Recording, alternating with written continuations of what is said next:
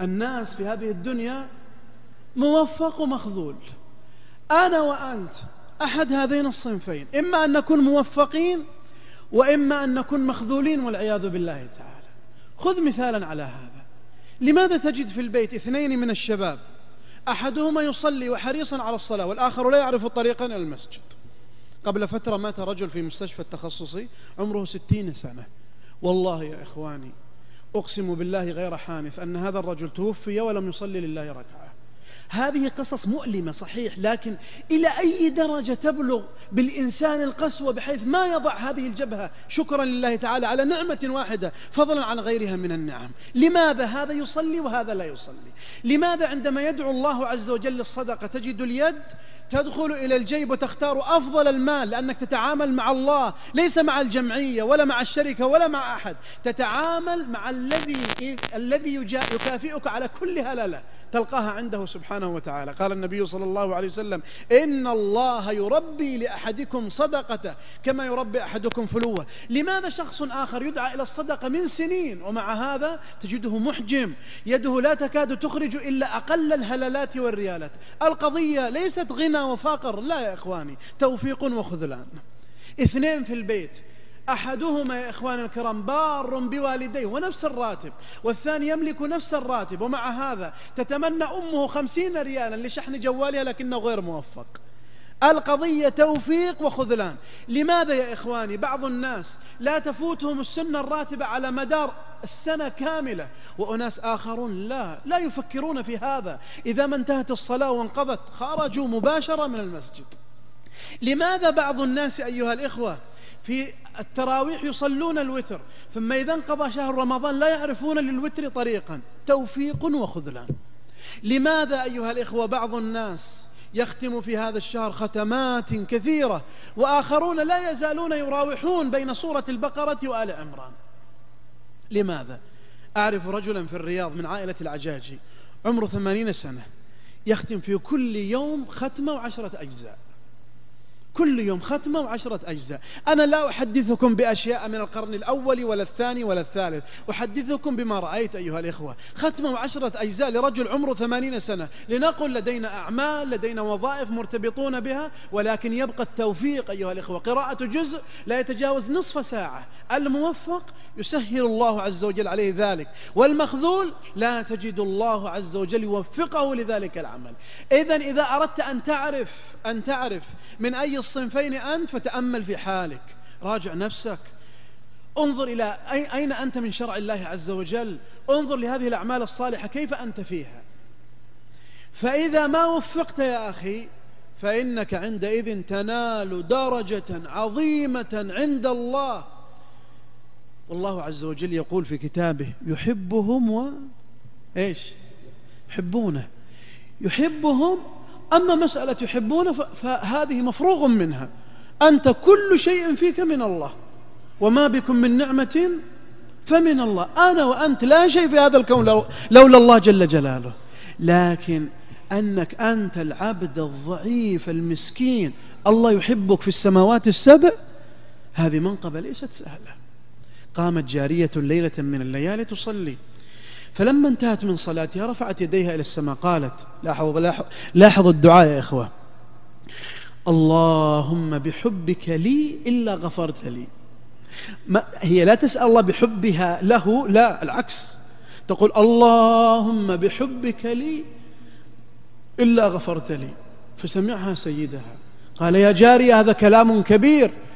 كيف تقولين تسألين الله بحبه لك؟ وكيف عرفت أنه يحبك يا جارية؟ قالت يا سيدي أما إنه لو لم يحبني ما أقامني وأنامك. ولا لا يا جماعة خمسة في عزبة مسافرين مهاجرين تاركين أولادهم وأسرهم اثنين يقومون لصلاة الفجر والبقية نائمون للساعة التاسعة وموعد الدوام. ليش؟ أما إنه لو لم يحبني ما أقامني وأنامك. قال يا جارية أنت حرة لوجه الله. قال فأخذت أثاثها وأغراضها ووضعته في الصرة وجعلته على ظهرها ثم قالت لاحظوا باقي تعطي تريد أن تربي سيدها وتعطيه درس. قالت هذا العتق الأصغر بقي العتق الأكبر عند الله. انتهينا من العتق الأصغر خلاص. باقي هناك هناك. فمن زحزح عن النار وأدخل الجنة فقد فاز. يعني أنت باسمك تنادى يوم القيامة تفوز. تفوز وتمر على الصراط بهدوء وتدخل بيتك إلى الجنة بهدوء. كله بماذا؟ لأنك أنت هنا موفق. والتوفيق يا إخواني الكرام لا يحتاج إلى حسب ونسب. لا لا لا. التوفيق يأتي لجارية مثل هذه الجارية ويأتي لعبد حبشي ذكره ابن الجوزي في صفة الصفوة وأبو نعيم في حلية الأولياء قال قحط أهل البصرة مرة. فخرجوا يستسقون وكان من ضمن الذين يستسقون لاحظوا لاحظوا الذين خرجوا؟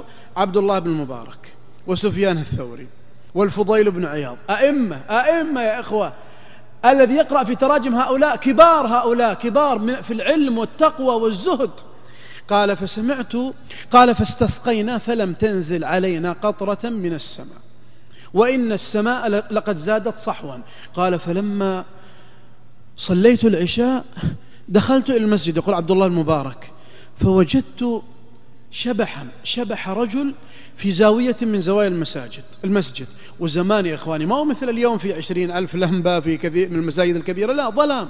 قال فرأيت خيال شخص في المسجد فاقتربت منه فسمعته وهو ساجد يقول لاحظوا معي هذا الرجل عبد حبشي. حتى في حلية الأولياء وصفة الصفوة لما كتبوه ما كتبوا اسمه لأنه ما يعرفوه فكتبوا عابد. بس. من هو؟ ما حد يعرفه لكن الله يعلم جل جلاله. وه وه وهذا المهم. قال فسمعته وهو ساجد يقول اللهم أسألك أن تسقينا الساعة الساعة. قال والله ما رفع من سجوده إلا وفتحت السماء أبوابها كأفواه القرب. عابد وحبشي وغير معروف لكنه الله عز وجل يعرفه. وبينه وبين الله خبيئة.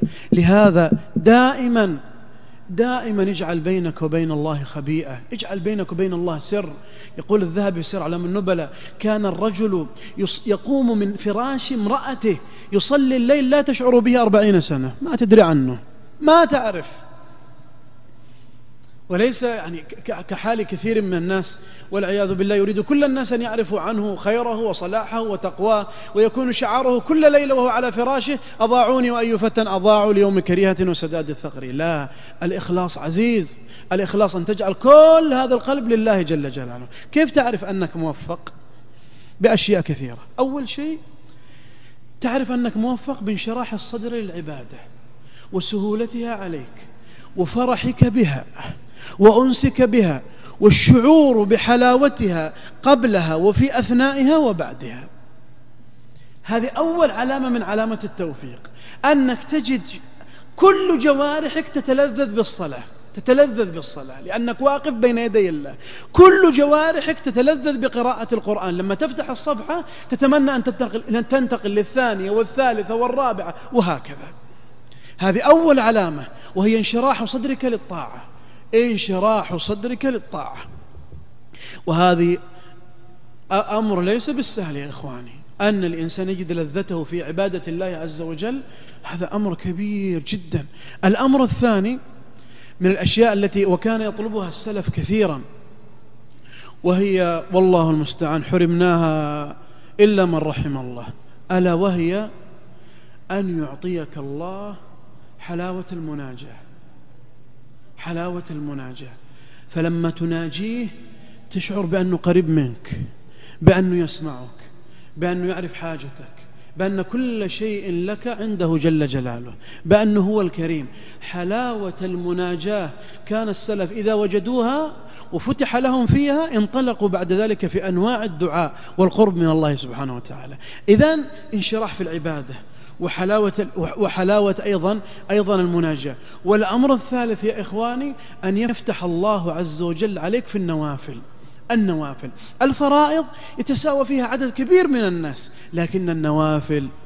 قال النبي صلى الله عليه وسلم قال الله عز وجل ولا يزال عبدي يتقرب وما تقرب إلي عبدي بأحب مما افترضته عليه. ولا يزال عبدي يتقرب إلي بالنوافل حتى أحبه. إذا الحصول على محبة الله تحتاج نوافل يا جماعة تحتاج قراءة قرآن صلاة كفالة أسرة لا أحد يدري عنك بها.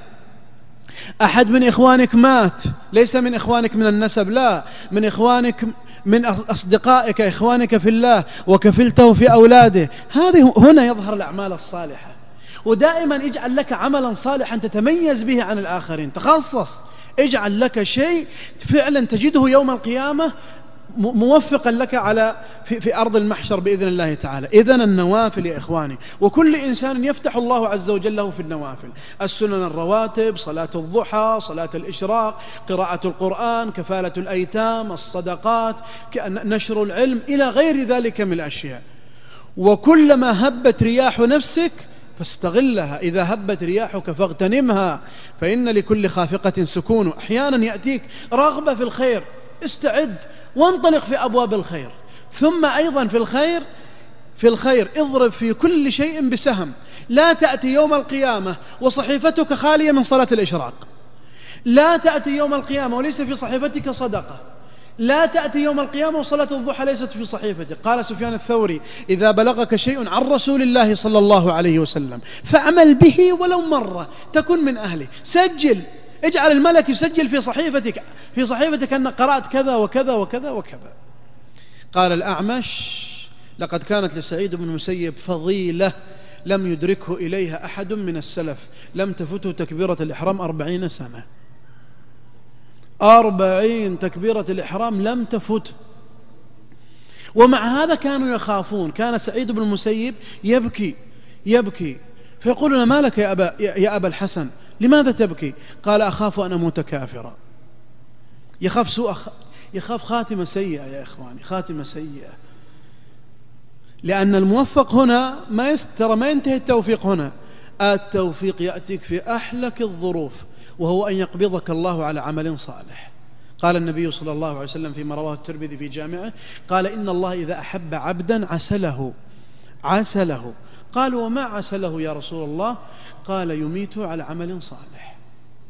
في ناس تموت وهي ساجدة وناس تموت وهي تطوف وناس تموت وهي تسعى وناس تموت وهي تبحث بالصدقة على المساكين والفقراء وناس تموت وهي تقرأ قرآن وناس تموت وهي تغني وناس تموت وهي ترقص وناس تموت في الملاعب. وكل إنسان سيبعث على ما كان عليه. لهذا اسأل الله دائما أن يرزقك هذا الأمر. وهو أن تموت على عمل صالح. كيف توفق يا أخي بالأشياء التالية؟ أولا أول شيء إذا أردت أن تكون موفقا فتذكر تقصيرك. تقصيرك. حاول ترجع الماضي. انظر كيف أنت مقصر في جنب الله تعالى. تأمل في الذنوب التي رأيتها التي سمعتها التي فعلتها بلسانك التي مشيت إليها بقدمك.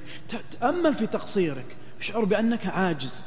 عندئذ ستبدأ الرقة في قلبك تجري في أوصالك وعندئذ ستبدأ بمحاسبة نفسك محاسبة حقيقية. المحاسبة تبدأ بأن تتذكر ما الذي فعلته؟ ما الذي فعلته؟ وكلنا خطأ وخير الخطائين التوابون. عندما يراجع الإنسان ماضيه ليس معنى هذا أن يتراجع إلى الماضي لا بل يشعر بأنه في نعمة وفي توفيق وفي سداد من الله عز وجل. ولا تجعل هذا؟ أنا ماضي إذا كيف يغفر الله لي كما يفعل بعض الشيطان ببعض الناس؟ ما دام أنا صاحب هذا الماضي السيء إذا سأستمر. وبعض الناس يقولون مرة كتبت سؤال لطلاب الجامعة أقول لهم آه، حاور بين شخصين مدخن وغير مدخن. ففي أثناء الحوار واحد يعني جالس يحاور واحد غير مدخن فقال له يا أخي المثل الشعبي يقول احرق الروح قبل ما تروح فأنا أدخن عشان أحرقها حتى قبل أن تروح. هذا ليس بصحيح. الله يبسط يده بالليل ليتوب ماذا؟ عشان تبدأ صفحة جديدة يومية. ما تنتظر حتى الواحد يربط أمره بماذا؟ بعض الناس. متى يريد أن يتوب؟ إذا أخذ عمرة. إذا انتهى من حجته حجة الفرض. إذا تزوج إذا تخرج من الجامعة إذا اشترى سيارة جديدة إذا بنى بيت جديد وانتقل إليه سوف يبدأ صفحة جديدة. ومن الذي يضمن لك؟ البارحة في حي قريب منكم هنا. أحد الأشخاص بنته بجواره وهو خارج في السيارة في الكراج الآن يريد أن يذهب لشراء فطور لأسرته. يضع المفتاح في مكان التشغيل. ما تحرك. مباشرة سقط رأسه على الدركسيون وانتقل إلى رحمة الله جل جلاله. أنت مثله.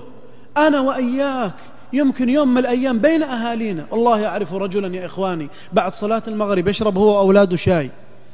أعطوه الشاي. شرب منه شربة واحدة. وسقط من يديه وسقط هو بعدها.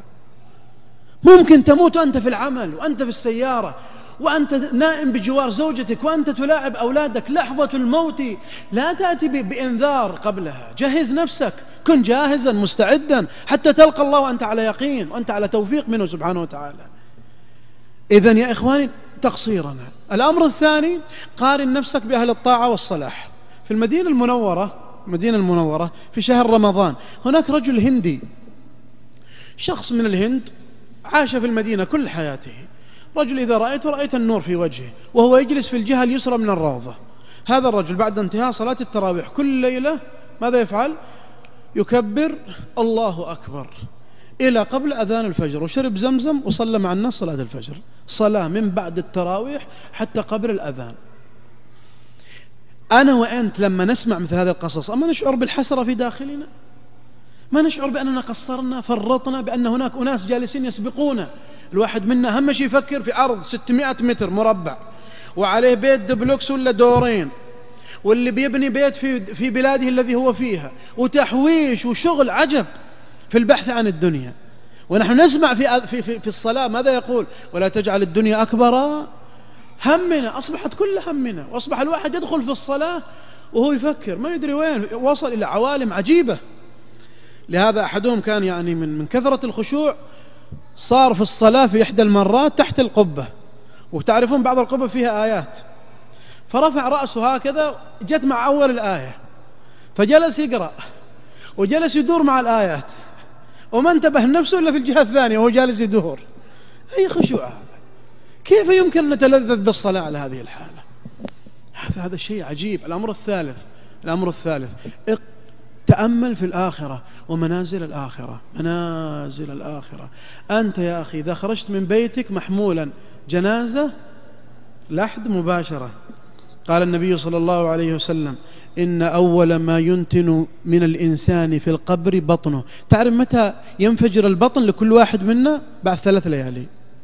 أول ما يأتي الدود يأكل البطن. هذا البطن اللي المغرب نحشيه بما يكفي لإطعام ستين مسكينا. اضرب. بينما هناك أسر في بعض البلدان الإسلامية عشرة أفراد في الأسرة نصيبهم اليوم رغيف واحد بس من الخبز. وإن تعدوا نعمة الله لا تحصوها. بل في إحصائية أن نسبة ما يرميه كل واحد منا في شهر رمضان كل واحد منا 460 جرام كل ليلة. كل واحد منا يرمي من المواد الغذائية التي لا يستفاد منها. تكرمون زبالة؟ 460 جرام. سنحاسب عليه ولا ما نحاسب؟ والله نحاسب. إذا بطنك هذا سينفجر في القبر بعد ثلاثة أيام. قال فإذا استطاع أحدكم ألا يدخل في جوفه إلا حلالا فليفعل. ثم تأمل في الباعث ثم تأمل في أرض المحشر ثم تأمل في خروجك عاريان ثم تأمل في نصب الصراط. ثم تأمل في مجيء جهنم ثم تأمل في مرورك على الصراط وهل توفق ولا لا؟ ثم تأمل يا أخي الكريم بعد ذلك في وصولك للقنطرة وهي ما بين الجنة ما بين الصراط والنار وأبواب الجنة مغلقة. ثم تأمل والنبي صلى الله عليه وسلم يمسك الحلقة كما أخبر النبي عليه الصلاة والسلام وهي طرق الباب. فتقول الملائكة من الداخل من؟ فيقول محمد صلى الله عليه وسلم. قالوا لك أمرنا أن نفتح. وتفتح أبواب الجنة الثمانية. أنت وين؟ أنت قدمك هنا ولا سقطت هناك والعياذ بالله؟ موفق ومخذول المخذول تحت. والموفق يمشي يمشي إلى هناك إلى هناك. قال فتفتح أبواب الجنة. الله. الآن هذا كله أعد لنا. وهي في هذه الليالي مفتوحة. وأبواب النار مغلقة. لتقول لك أقبل أقبل توب. ارجع إلى الله زد حسناتك. عندك عادة سيئة ابتعد عنها. عندك شيء من الشرب أو الأكل أو الشيء المحرم ابتعد عنه. أخلاق لديك حاول أن تغيرها أخلاق غير جيدة. وهكذا. قال فتفتح أبواب الجنة. قال النبي صلى الله عليه وسلم والله إن, لأح إن أحدكم أعرف ببيته في الجنة من بيته في الدنيا إذا عاد إليه من يوم الجمعة. وتستقبلك الولدان المخلدون والنساء تنتظرك هناك والحور العين والجنان. فقط أذكر لكم نعيم واحد فقط بل نعيمين. النعيم الأول في قوله تعالى قطوفها إيش يا إخواني؟ إيش؟ دانية صحيح؟ قال مجاهد. قط... عفوا قال قتادة. قطوفها دانية أي أن العبد إذا كان متكئا إذا كان متكئا أنزلت الثمرة الشجرة ثمرتها إلى فمه. فإذا جلس قامت معه. فإذا وقف وقفت معه. وين هذا والله؟ لا في جنيف ولا لوزان ولا باريس ولا شاتو شانون ولا في أي مكان في أوروبا ولا في أي مكان. هناك. فيها ما لا. لهذا الذي رآها بعينيه بأبي هو وأمي صلى الله عليه وسلم في الأخير قال يا جماعة فيها ما لا عين رأت. ولا أذن سمعت ولا خطر على قلب بشر. ولذلك قال عبد الله بن عباس كل ما خطر ببالك فالجنة على خلاف ذلك. أي شيء يخطر في بالك؟ قال في الجنة خيولا يا رسول الله؟ قال نعم. إن الله يجعل لكم خيولا ذات أجنحة. آخر نعيم أو من أعظم النعيم قال النبي صلى الله عليه وسلم يرسل الله ملائكة ونختم بهذا يرسل الله ملائكة إلى أهل الجنة. ينادون فيهم يقولون إن ربكم يستزيركم يعني يطلب زيارتكم. يطلب زيارتكم. قال فتعد لهم النجائب. الآن دواب سوف تنقلهم. إلى أين يا رسول الله؟ قال تذهب بهم إلى الوادي الأفيح. وادي واسع. الأفيح هو الواسع في اللغة. وادي واسع. كثبانه من المسك. ما في تراب ورمل وأشياء لا قال كثبانه من المسك. فإذا اجتمع أهل الجنة كلهم ناداهم الله فقال يا عبادي أرضيتم؟ رضيتم يا عبادي؟ قالوا وما لنا لا نرضى يا رب وقد غفرت لنا ذنوبنا ورحمتنا وأدخلتنا جنتك. قال فيقول الله يا عبادي ألكم حاجة؟ قال النبي صلى الله عليه وسلم فيقولون كلهم بصوت واحد. نريد أن نرى وجهك يا ربنا. يقول النبي صلى الله عليه وسلم فيكشف الله عن وجهه فما رأى أهل الجنة نعيما أعظم من رؤية وجه الله تعالى. ألا يستحق هذا جهد يا إخواني؟ ما يستحق تعب منا؟ ما يستحق نصبر على التراويح والقيام والأعمال الصالحة. ما يستحق نخرج نخرج من أموالنا شيئا يسيرا صدقة لله تعالى لأناس محتاجين فقراء مساكين. إذا يوما ما تكاسلت قدماك عن طاعة الله فذكرها برؤية وجه الله في الجنة. يسهل عليها كثير من الأعمال وتوفق بإذن الله تعالى. وآخر أمر لكي تنال التوفيق الدعاء. لكن إذا دعوت أشهر إفلاسك بين يديه وتلذذ في مناجاتك له وقل يا رب بقلب صادق منيب راجع إليه. قل يا رب وأنت قد قدمت صدقة قبل دعائك وأنت مبتعد عن الحرام وأنت وأنت وأنت.